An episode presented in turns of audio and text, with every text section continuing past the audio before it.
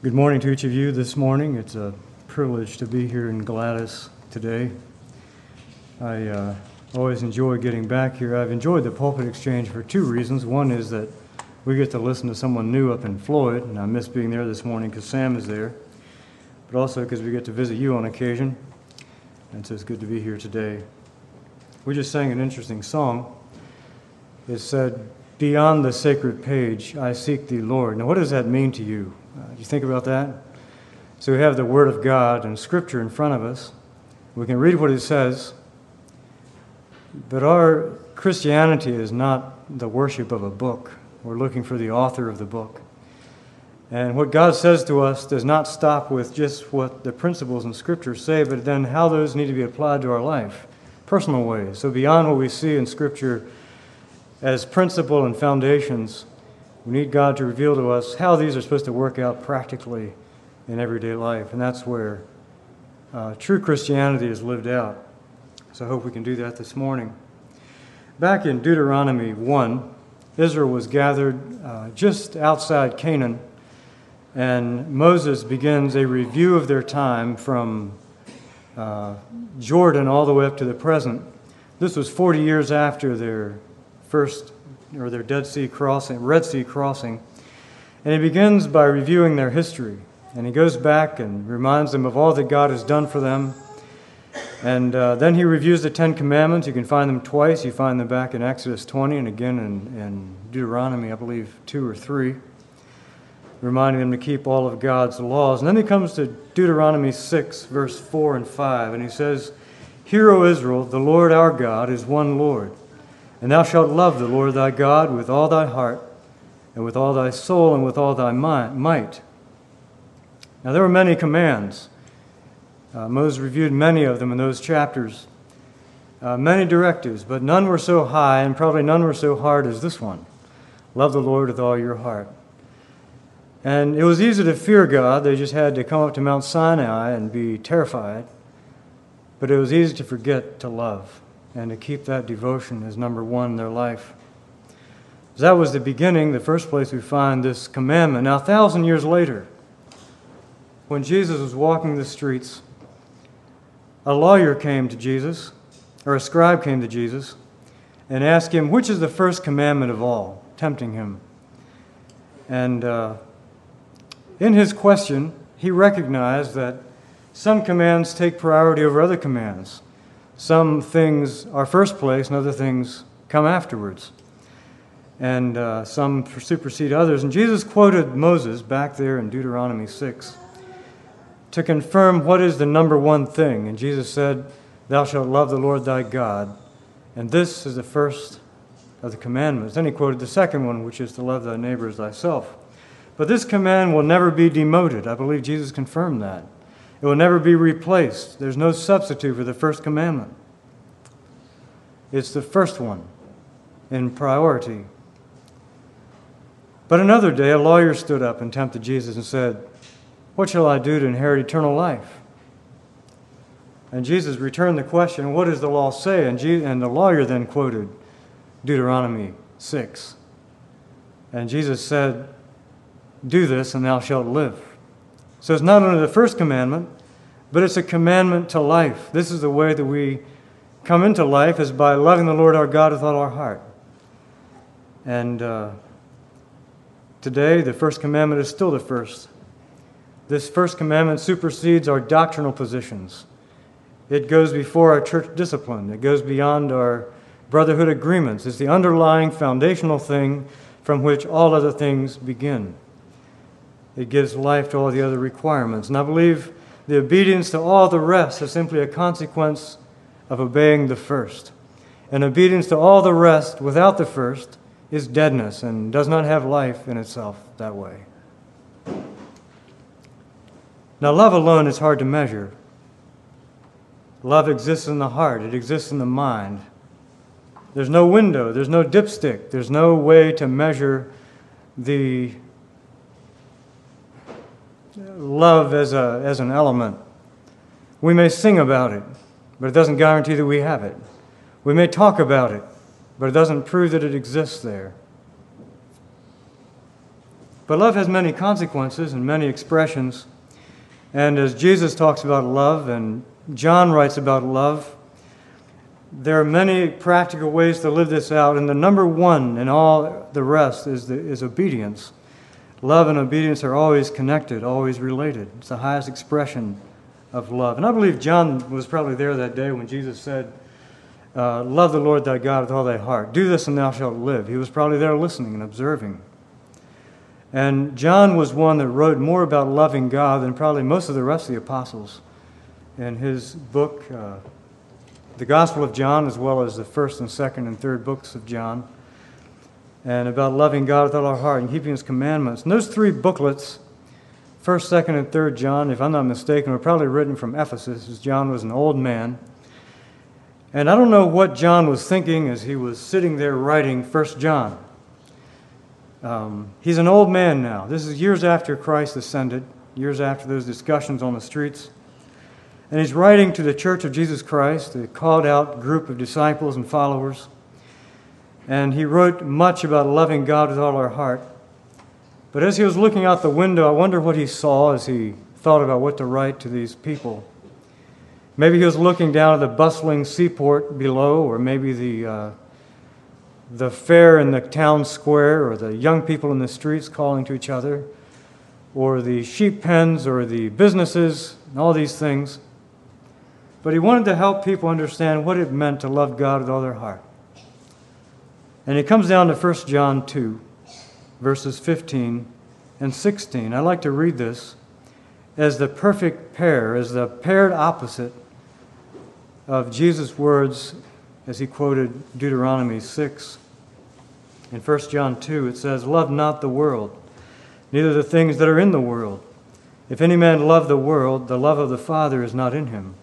For all that is in the world, the lust of the flesh, and the lust of the eyes, and the pride of life, is not of the Father, but is of the world.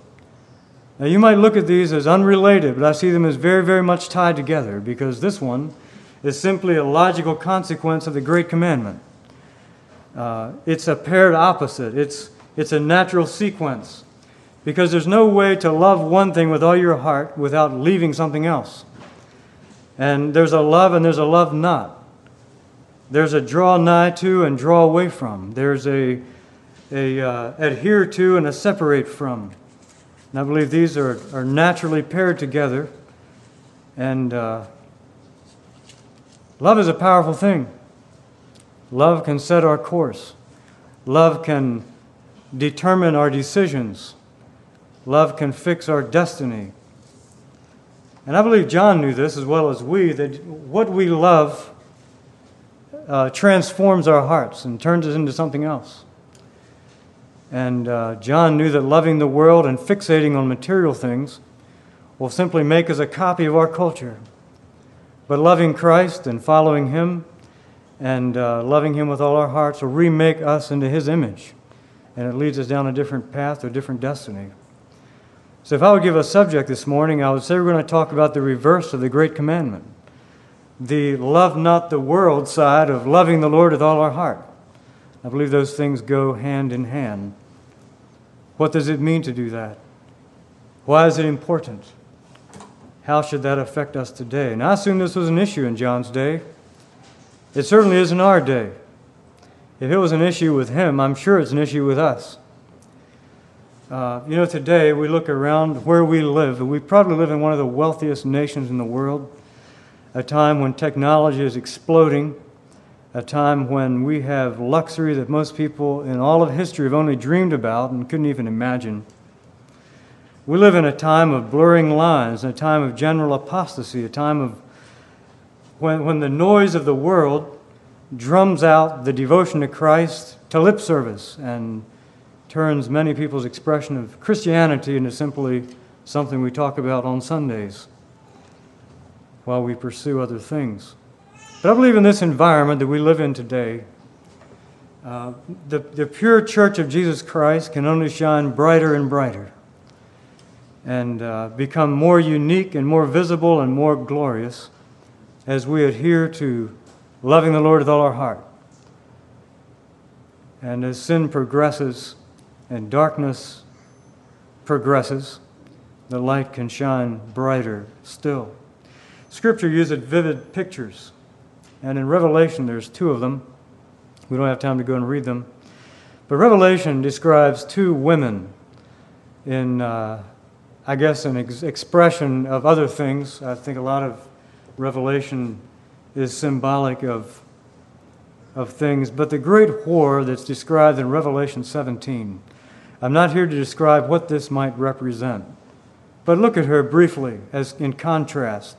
John saw her and described her and said, Here was a woman that all the world admired and looked after. Uh, kings admired her. The citizens were drunk with what she had to offer. She was dressed in red and purple. She was gaudy, attention grabbing.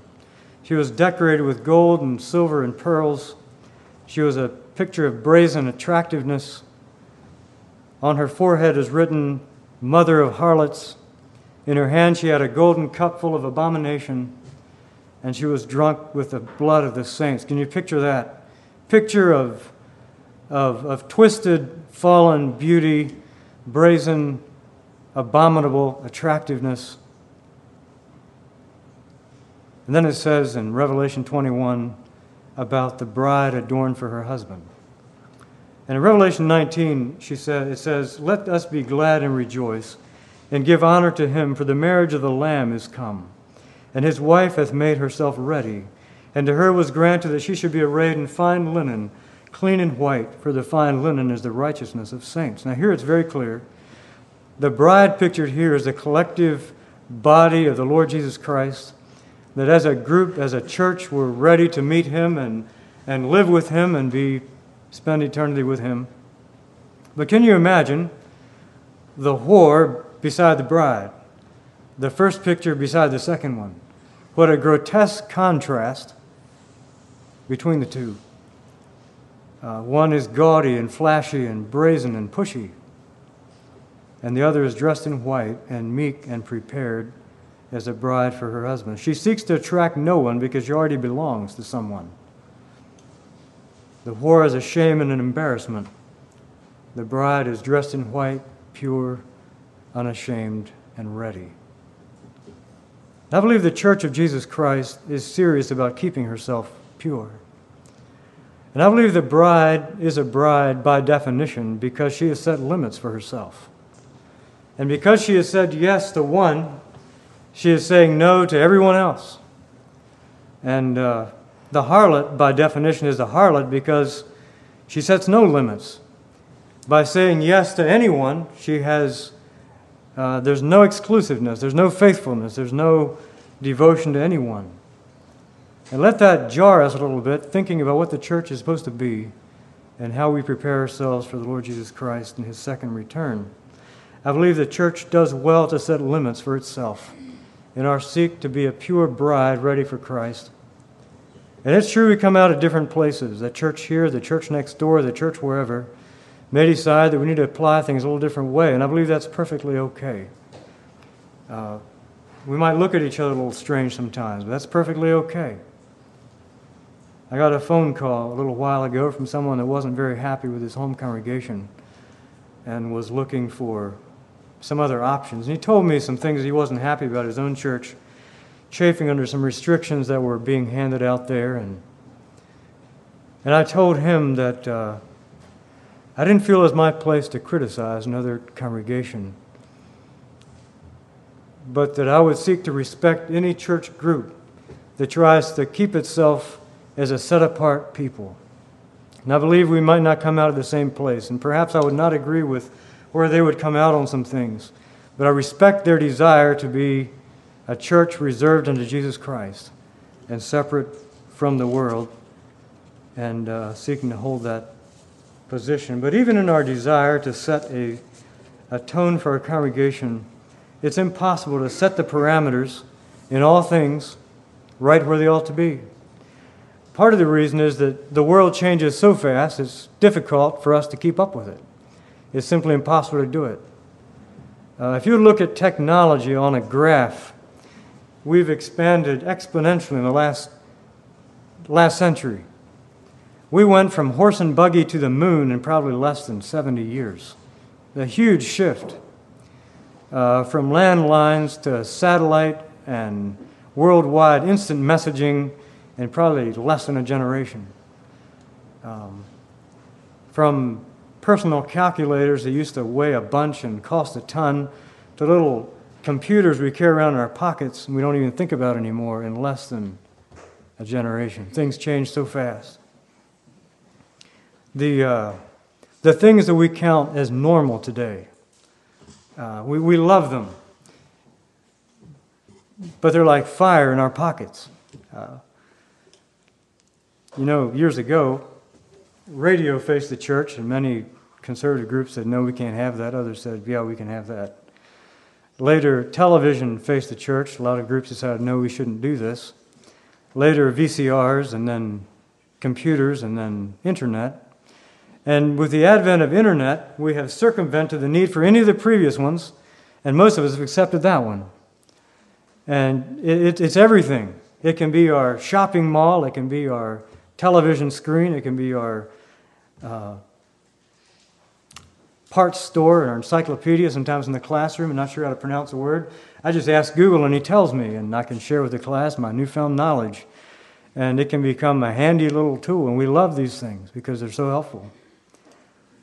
But John wrote, Love not the world, neither the things that are in the world. And how do we draw these lines, and how do we decide where we must be? Because the more we obtain, and the more we attain, and the more we gather, and the more we learn, it's just the more that we hold that we must not love, lest it bind us to an earth that is temporal and passing away. John said, Love not the world, neither the things that are in the world. And I'd like to do a little word study this morning, uh, briefly, because I know that sometimes Greek isn't that uh, isn't my forte, especially. So I'm going to just step down here to the board, and you'll even forgive me for rearranging your furniture briefly, because I'm sure you hear me if I'm not close to the mic little uh, verse in John 2:15. Um, the first word is love. Now, if you remember Scripture, there's a couple of words there that would be translated in our in our language. One is uh, the filial love, which is phileo, and uh, I guess that's uh, the verb form of to love. And this would carry the context that to be a friend with or to be fond of or to have a special feeling for, a sentiment towards something else. And uh, there's a wider use of a word, the agape, or in this case, agapeo, which is also, I believe, the verb form of to love something. And this one embraces something beyond feeling. It's a decision making love, it's a love of choice. It's a deliberate assent of the will because of a principle we hold or something we're deciding about. Um, they're related. The filial love has more to do with the heart, this one has more to do with the head. In uh, the, the filial use in Scripture, these would be some examples.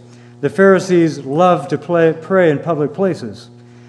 Uh, he that loveth father and mother more than me, that's this one. This one is the, the heart, the feeling of, of love. Uh, when they said, Lord, he whom thou lovest is sick. Um, if you were in the world, the world would love its own. Is that use of it? This one is a little bit different. Um, when Scripture says, Love the Lord thy God, that's this use, the agape use. Love your enemies, the same one. It says, Love thy neighbor as thyself. It's the agape use. Uh, if any man love me, he will keep my words. Husbands, love your wives. That's this one at the bottom. Now, these words are related, but they're not the same. It's a, a, love of feeling versus a love of commitment. It's what I feel versus what I decide and carry out, if I understand it right. When it says, love not the world, which one do you think it's talking about? It's the first one. Uh, love not the world in the sense in don't choose it, don't judge in its favor, don't assent to it, don't base your decisions on its principles. Um, that's that use. Now, the word world. So we have love, and then we have a word that means a staunch not and no. And then we have the world. Now, there's a couple uses for this one. Uh, one is this one simply a GE, gay, or gay, or something like that. Uh, that's the earth on which we walk. It's the ground out there, what it produces, maybe the inhabitants there. Uh, that's that one. Then you have the cosmos. And the cosmos is the orderliness, the systems of the world, the decoration of it, the world and its inhabitants. And there again, it might be a similar word. Now, when it says, love not the world, it says,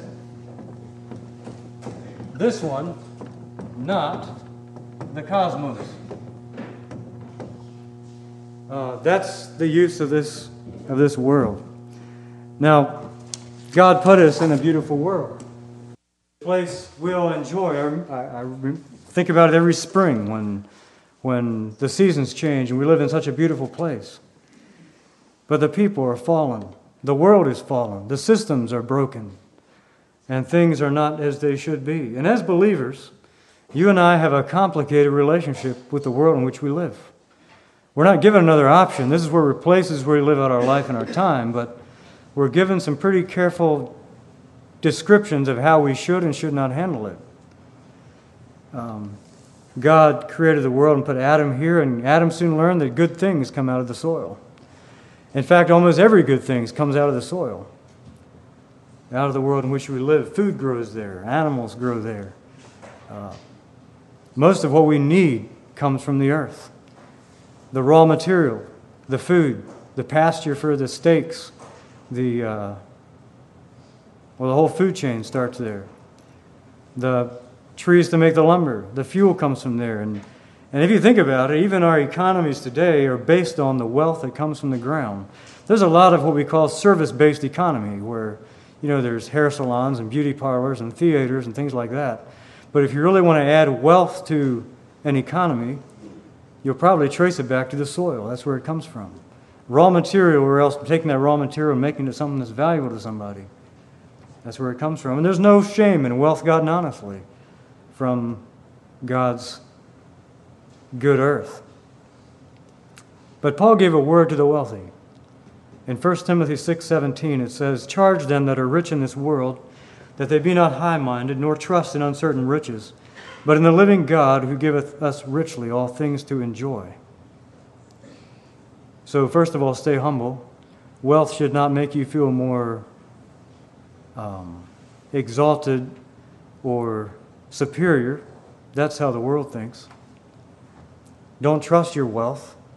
That's not where our trust lies. One fairly wealthy older man told me one time that, uh, you know, wealth is deceptive. He said one thing he struggles with is beginning to think that his money can solve all his problems. And that's a deceit that wealth brings with it. You need to be very careful about that. And uh, we need to understand that our problems are not solved with what's in our hip pocket. Wealth becomes wrong when it edges God out. But the premise of this verse is that God richly gives us all things to enjoy. And if you enjoy gardening and you can walk barefoot in the newly tilled soil and just enjoy the rich smell of earth, uh, it's yours to enjoy. God put it there for your use. Uh, if you enjoy a quiet morning in the spring woods, listen to turkeys gobbling, uh, have fun with that because there it is for your use. Steady work. I came home from working at our house one day a couple of weeks ago and told my wife, I'm so glad we have plenty of things to do. Wouldn't life be boring if we weren't so busy? And we do enjoy all the, the uh, opportunities around us. We enjoy good food and hot coffee and cold apple cider and, and knockout roses and, and fresh vegetables and so many things that add spice to life. And so we delight in the earth God gave us, but we delight responsibly and in moderation because God's warnings balance God's richest blessings. You need to be aware of both. Somehow, we're allowed to enjoy it but not love it, use it but not cling to it Use it as a tool, but not as a master. Now, it would be easy to think, since God said, Love not the cosmos, let's not love the cosmos, but let's embrace the gift. Because that's the soil, that's the earth, that's where the blessings of life come from. But it's not quite that simple. Uh, John 1:10 says, "He was in the cosmos, and the cosmos was made by him, and the cosmos knew him not." So Jesus created the cosmos. And Colossians 3 2 says, set, not your, set your affections on things above, not on things on the get. on the earth, on the soil, the blessings that come out of the earth on which we live. So we can't simply separate those and say one we can, the other we can't.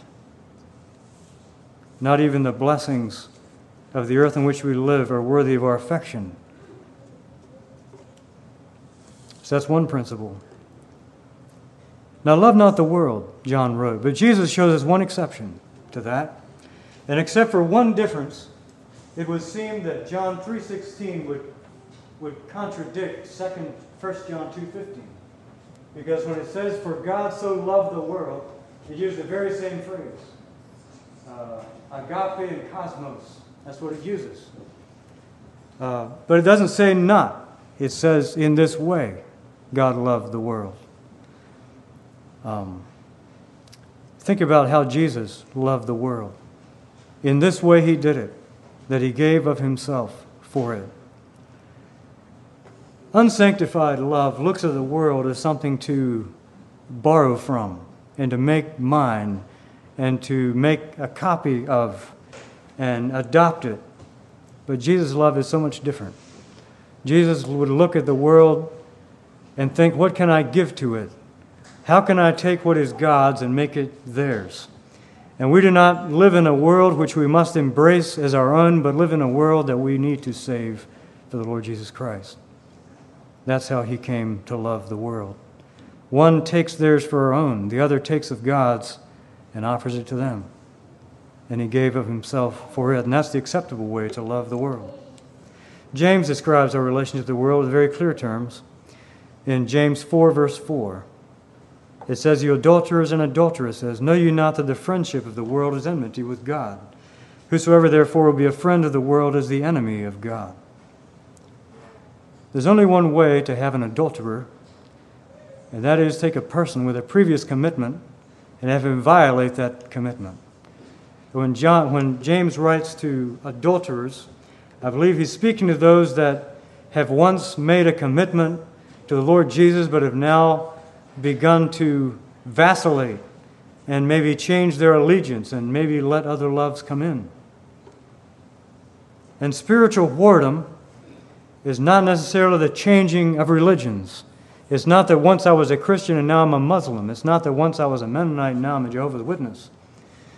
Uh, spiritual whoredom is when a person begins to abandon single mindedness and adopt other things. You see, our God is the one of a few that requires monotheism. He does not accept that we worship Him and worship a host of others. Many other religions would not be, have a problem with that. Um, but spiritual whoredom could be a number of things. One of which is when a person or when a church, perhaps through some uh, insecurity, but begins to compete for society's approval and their ratings and their respect and their regard, that opens a person to a host of compromises. That's one place it can begin. But James said, Be a friend of the world, you'll be an enemy with God. You seek their approval, you're compromising something else. Now, this principle of separation unto God and this friendship with God and the love not the world, I believe is rooted in several other principles I'd like to point out briefly. One of which is the principle of idolatry. Um, there's an interesting succession of thought here. We had a communion service not long ago, and Michael preached the message. And in that message, he pointed out this, this verse, I believe it's in 1 Corinthians 10, where it says that when the Gentiles sacrifice to idols, they're not sacrificing to idols, they're sacrificing to demons. Uh, you cannot worship an idol without involving yourself in something truly anti God and truly on the other side. Um, but then there's a second verse in Colossians 3 5 where it says that covetousness is idolatry. Covetousness is idolatry. It puts covetousness in the same category. Now, this is where you and I will struggle with the world around us. How can I live in this world and use this world and enjoy it without making an idol out of it, without letting it get in a wrongful place? on one of my travels recently, I met with a, met a young man who was really excited. He had just bought for himself a brand new 4x4 or side by side four wheeler. I don't know even what brand it was or what, but. And he told me all about it. He was really excited. He said he'd gone to the dealer with something lesser in mind. He had his eyes on his new machine. And because of the low interest rate, he wanted to buy this machine and pay it off over the next years. But when he got there and had it loaded up, he realized the dealer told him, I'm sorry, you misunderstood. That's not the interest rate I can give you. Ah, he didn't want to get it done. So he said he's going to spend $5,000 extra and get the next model up. Save some money on interest, you know. And so he did. And uh, he told me all about its suspension and about the four inch cleats on the wheels and its ability to churn through muck and through snow and through uh, anything. And, and he gave me a ride in it. And uh, it was a fun little ride. We went up some banks and through some ditches and, uh, you know, mud on the windshield. And it was an interesting machine. And he had justified his purchase. Said, This thing is going to keep its value. I can sell this thing down the road and make almost as much on it. I can use it for work and I can use it as a tax write off. And I didn't tell him that all three of my old vehicles put together probably wouldn't be worth half of what this side by side is worth. Um, now, I suppose it's possible to own a new side by side and not love it, but it's very difficult. And I suppose it'd be possible to own a million dollar home with a personal golf course and swimming pool and not love it. It'd be very difficult. It's possible to own a bass boat or a fast computer or whatever else it might be and not love it. And I guess it'd be possible to buy an old farmhouse on seven and a half acres and spend a year dreaming about it and fixing it up and working on it and not love it. But it's very difficult. And that's where I'm at. And that's why I need this message. And I invite you to pray for me in that. Because even the legitimate things in life can be a snare. So that's one principle, the principle of idolatry. Then there's a principle of one master, not two. Jesus said, No man can serve two masters, for either he will hate the one and love the other, or else he will hold to the one and despise the other. You cannot serve God and mammon. So, tucked in this passage on faith is this little verse about who we're serving and who we're aligned with. And I believe, and I find, and you might too, that materialism is probably one of the most subtle masters out there because it comes so close to the things we really need to get along day by day. And yet, without some care and without some faith and without some trust, we can fall in this trap. Somehow we have to have hands in the work, but our heart above it. Somehow we have to use material things, but serve the Lord with all our heart. Another principle that this whole concept is based on is the principle that Jesus said, For that which is highly esteemed among men is abomination in the sight of God. I would simply put it this way that God abhors what fallen man esteems for this reason. Because whatever replaces devotion and love to Him in the hearts of people is a direct challenge to His exclusiveness in our life. It'd be sort of like how a husband would feel to a suitor that's after his wife, would you think? That's sort of what we're facing here. Whatever man's idolatry is, God hates it. Whatever excites and motivates the masses should at least be suspect to the child of God for this very reason. If it's so captivated in the hearts and minds of the world, we as God's children need to really be cautious and wary of these things. You know, the Patriots won the Super Bowl last year, but I don't think God really cared about that. I don't know if you cared or not, but I don't think God did. Uh, you know, a few weeks ago, VW's stock was surging back because VW was beginning to buy back about 500,000 diesel vehicles that had failed this emissions test. I don't think God really cared about that either. Now, if you own VW stock, you probably would. I probably would too. But anything that diverts man's attention and holds his affection and is idolized, God hates it. And with reason, we can be friends with one and not the other. Now, Jesus was called the friend of sinners, and with good reason. He would eat with them, he spent time with them, he didn't mind them coming close. He walked with lepers, and I believe it's the same today. I believe I can safely say that Jesus today would be no friend of American Idol, but he would love every person. He'd be no friend of the NFL, but he would love every sinner on the team. Isn't that how Jesus would, would look at it?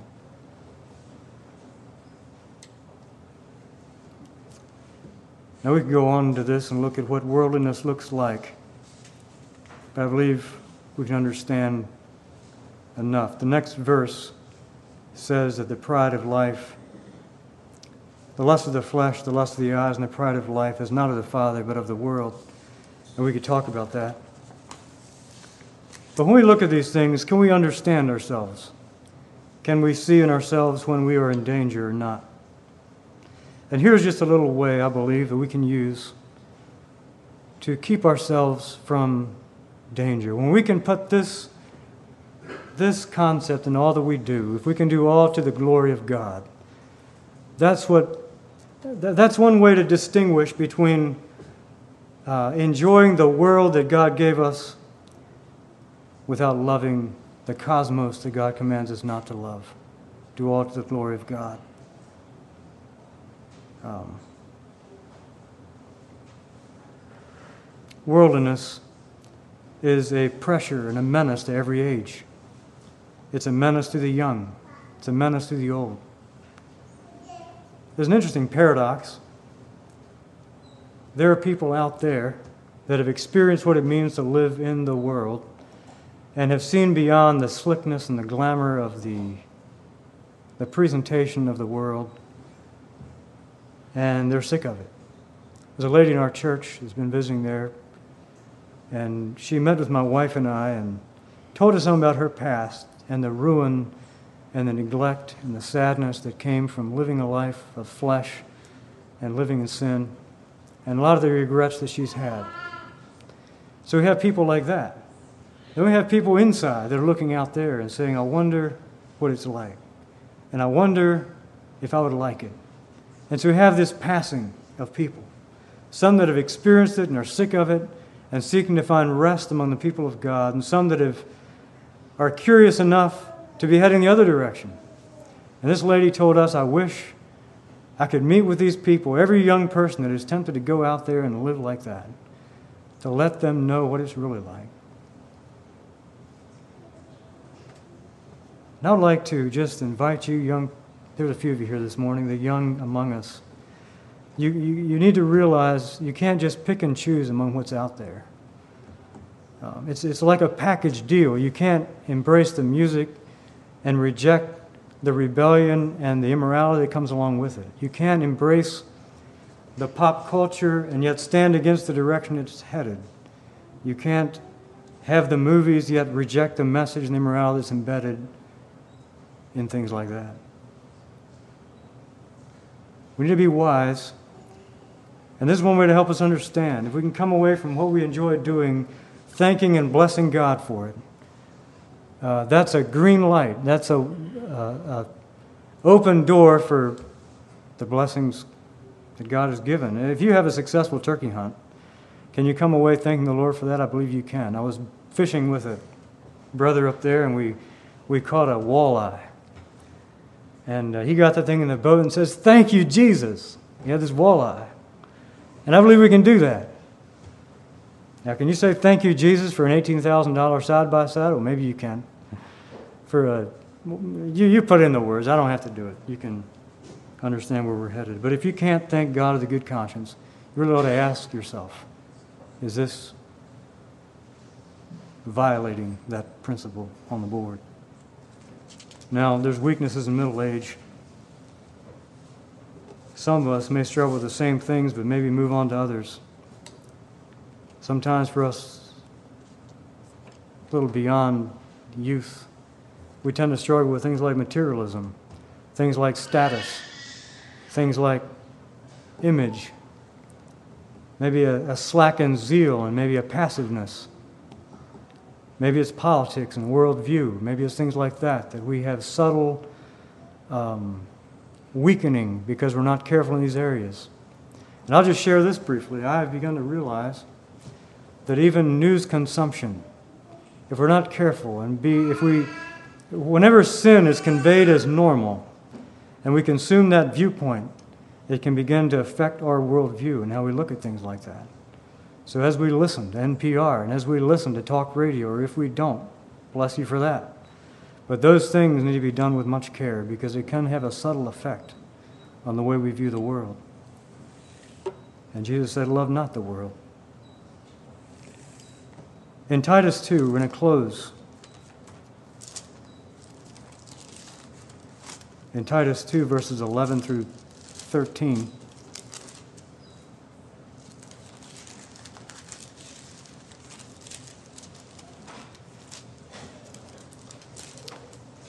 Grace has come. Grace brings salvation, but it brings more. It says, For the grace of God that bringeth salvation hath appeared to all men, teaching us that, denying ungodliness and worldly lust, we should live soberly, righteously, and godly in this present world, looking for that blessed hope and the glorious appearing of that great of the great God and our Savior Jesus Christ.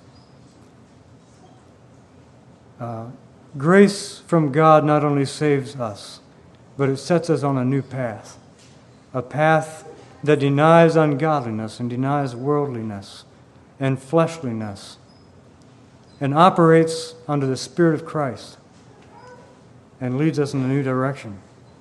Now, we don't get to choose the age in which we live, but we get to choose how we will live in it and what decisions we will make for it. And then it says, looking for the glorious coming of Christ. If that is our daily springboard and foundation and thought, what a difference that would make in the way we live our life. Now, if Jesus would come today, what would that mean? Jesus told a story, and whether it's a parable or not, some would debate um, whether it's a true story or not, but the rich man and Lazarus. Now, I don't want to read into this more than is there, but I believe it's safe to say the rich man lived like an emperor, enjoying all the things that life could offer. The poor man lived on the other side of the economy, on the other side of the tracks, as it were. He was impoverished, barely surviving, and he was cut out of this world good, world's good almost completely. Lived a very different life. Now, obviously, this does not tell the whole story, because I, we, we would not agree that poverty in itself is enough to give a person entrance into eternal life. But after death, something was revealed about these two. Uh, what happened to a friend of the world system and what happened to one that was not. I think that much we can read into it. One was in paradise and one was, in, was not. Now, Abraham's words are very telling. Luke 16 26. And beside all this, between us and you there is a great gulf fixed, so that they which would pass from hence to you cannot, neither can they pass to us that would come from thence. I'd like to suggest this morning this great gulf that was fixed in death was only a cementing of the realities that were lived out in life. And the decisions and the lifestyle and the direction that were maybe somewhat apparent before were cemented and obvious afterwards. And uh, that great gulf was simply a result of choices in life. If we would love the Lord with all our heart, it means adhering to one at the expense of the other. And may that gulf be obvious as we live our lives. That people can look at us and say, You're so different. Not just the way you dress, but the way you think, and the way you follow the Lord Jesus Christ, and the way you handle life. Our calling today is to let this first commandment be lived out in practical ways.